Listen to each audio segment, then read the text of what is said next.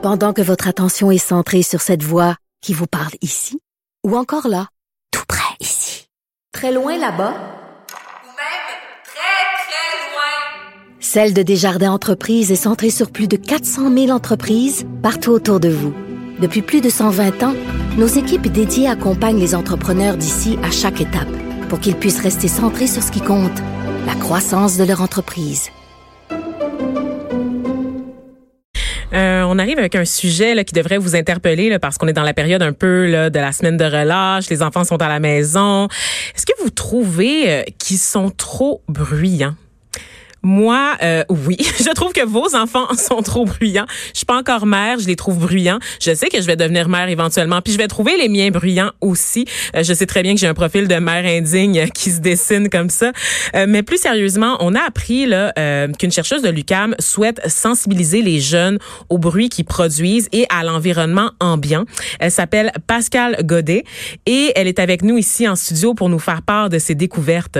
Bonjour Pascal. Bonjour. Bonjour. Donc vous avez étudié euh, le phénomène du bruit, des environnements bruyants, mais causés par les enfants.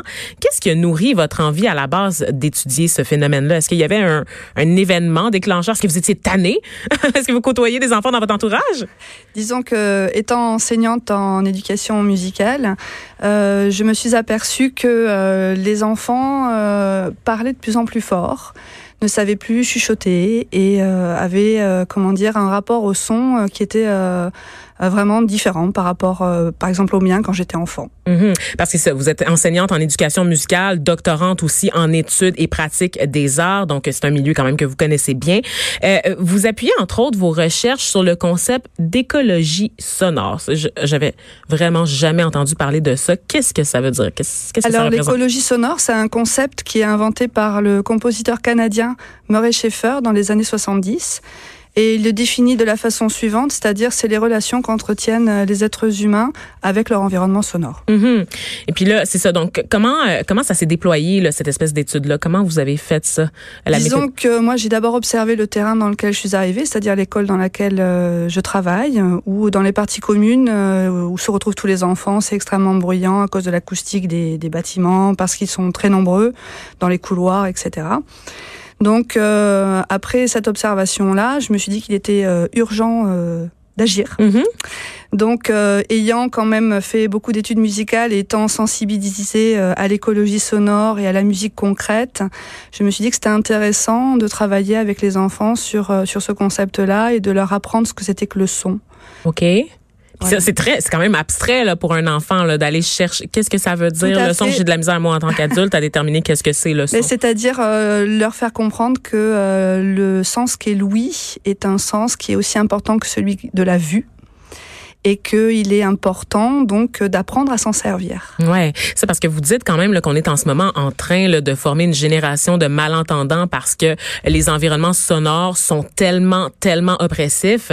Est-ce que vous croyez vraiment à ces déclarations-là? Parce que c'est quand même gros là de dire euh, Oui, je pense que la pollution sonore euh, ambiante nous empêche de prendre conscience de microsons tels que les sons de notre corps, tels mm-hmm. que les pas quand on marche, tels que la brise, euh, enfin la brise du vent, euh, des choses comme ça. C'est-à-dire qu'on oublie que ça existe, on oublie de, focaliser sur ces types de sons. Mhm. C'est ça que vous dites, entre autres, euh, qui est vu aussi de plus en plus normal de parler haut et fort. Puis là, je me sens mal parce que me semble que je bugle dans le micro depuis le début de l'émission et on s'en rend pas compte, en fait. C'est ça, c'est ce que vous voulez dire. C'est-à-dire qu'on en prend l'habitude. Ah, c'est ça. Puis on finit par le banaliser. Euh, vous avez réalisé, là, dans le cadre de votre projet d'éducation sonore, une série d'activités à faire en classe pour les Est-ce que vous pouvez nous parler de ça un peu? Oui, alors il y a différents types d'activités qui sont menées simultanément. C'est ce qui fait un peu euh, la force du projet.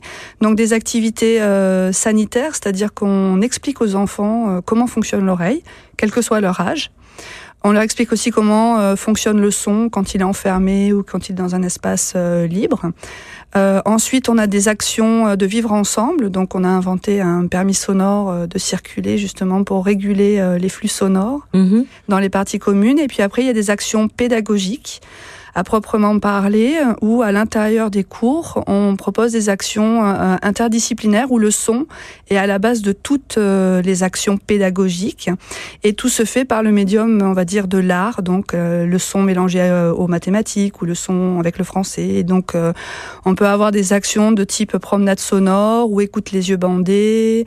On peut avoir des travail sur les partitions graphiques. On peut travailler sur l'archéologie sonore, c'est-à-dire sur des objets désuets, anciens, et travailler leurs paramètres sonores. Mm en arriver à des créations artistiques.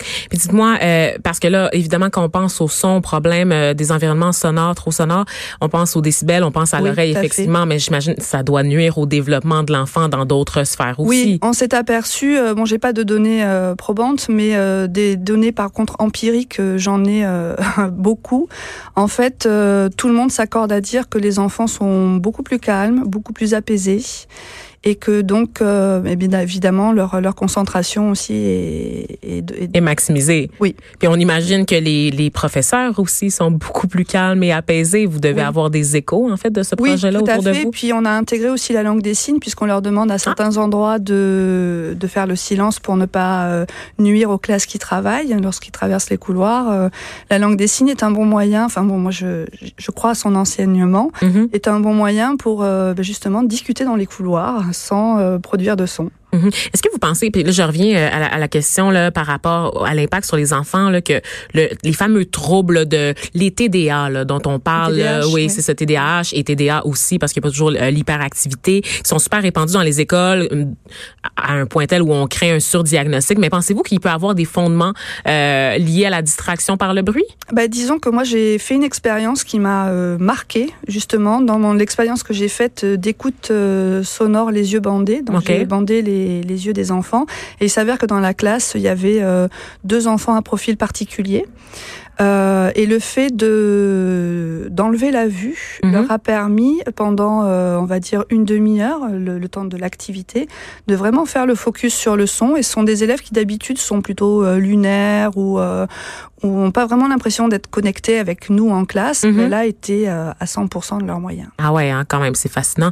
Et dites-moi, vous avez mis une, sur pied une dictée des sons. Et ça, je, trouve ça très, très intriguant. À quoi ça ressemble justement, dans le cadre de dans vos activités? Là? On, on bande les yeux euh, des élèves, on, leur fait écouter des sons de leur environnement. Et puis on leur demande juste de les décrire avec un vocabulaire euh, précis de localisation, un vocabulaire euh, sonore, musical, euh, de façon à, enrichir le vocabulaire de l'enfant. C'est puis là vous êtes au Collège international Marie de France. Espérez-vous que votre initiative fasse des petits? Est-ce que vous avez eu des échos d'intérêt pour d'autres écoles ou d'autres milieux en fait? Bah, disons que là le, le, projet est en train de, enfin on est en train de commencer à parler du projet. Donc euh, j'espère effectivement que ça fera des petits puisque le mon projet pédagogique euh, et artistique en tant que doctorante, c'est de développer un modèle d'enseignement qui pourrait euh, être transposable dans les ailleurs? Puis dites-moi au niveau de la perception des enfants, est-ce qu'ils sont réceptifs là? Complètement. Ouais, ils sont en demande. Ils trouvent pas ça trop barbant là, de garder le silence là, puis de, de faire attention de pas déranger les autres. Ils Je pense que la, la problématique c'est pas forcément celle du silence, c'est d'être capable de respecter les environnements sonores en fonction du lieu où on est. Hmm. Et c'est ça qui est compliqué en fait. C'est-à-dire que c'est pas forcément leur demander d'être muselés, mais de se dire bon, à cet endroit, je vais chuchoter et non pas euh, parler euh, excessivement fort. Ou là, par contre, je dois faire le silence parce que cet endroit-là me le demande ou l'activité que je fais me le demande. Puis là, je pense aux parents là, qui sont à l'écoute de l'émission en ce moment euh, parce que bon, oui, il y a le confort de la classe, hein, cette expérience-là qui est vécue dans une salle de classe, mais à la maison, quand on sait par exemple que les enfants sont en contact avec des jouets, des jeux vidéo des jeux à l'ordinateur qui produisent énormément de bruit aussi, même dans à l'extérieur, dans notre environnement, quand on se promène dans la rue, c'est agressant aussi. Qu'est-ce qu'on peut faire comme parents? Là? Quels conseils vous avez à leur donner? Euh, pour, en concernant l'éducation au bruit? Ce qui, est, ce qui est problématique avec les enfants, c'est euh, l'écoute au casque. Donc, euh, ils écoutent beaucoup de sons au casque et, et longtemps. Ça veut dire quoi, écouter au casque? Je suis pas sûre. Ah oui, ok, d'accord. Donc, les écouteurs. Les écouteurs, oui, tout à fait. Et donc, euh, ça, c'est problématique parce que il, euh, il, y a des alertes qui sont données, donc, où il faut euh, donc réduire le nombre de décibels mhm. dans, dans les écouteurs et écouter moins longtemps. éviter aux enfants, justement, de, de, de dormir casqués. OK. Ça arrive, ça, ouais? Oui, OK, beaucoup. bon. On en prend bonne note. J'espère que, que si vous êtes à la maison, vous avez, vous avez pris des notes vous aussi. Euh, Donc, merci, euh, Madame Pascale Godet, enseignante, je le rappelle, en éducation musicale et doctorante en études et pratiques des arts. C'était vraiment, euh, vraiment un sujet d'étude passionnant. Donc, bonne chance dans vos démarches par la suite. Merci à vous de m'accueillir. De 13 à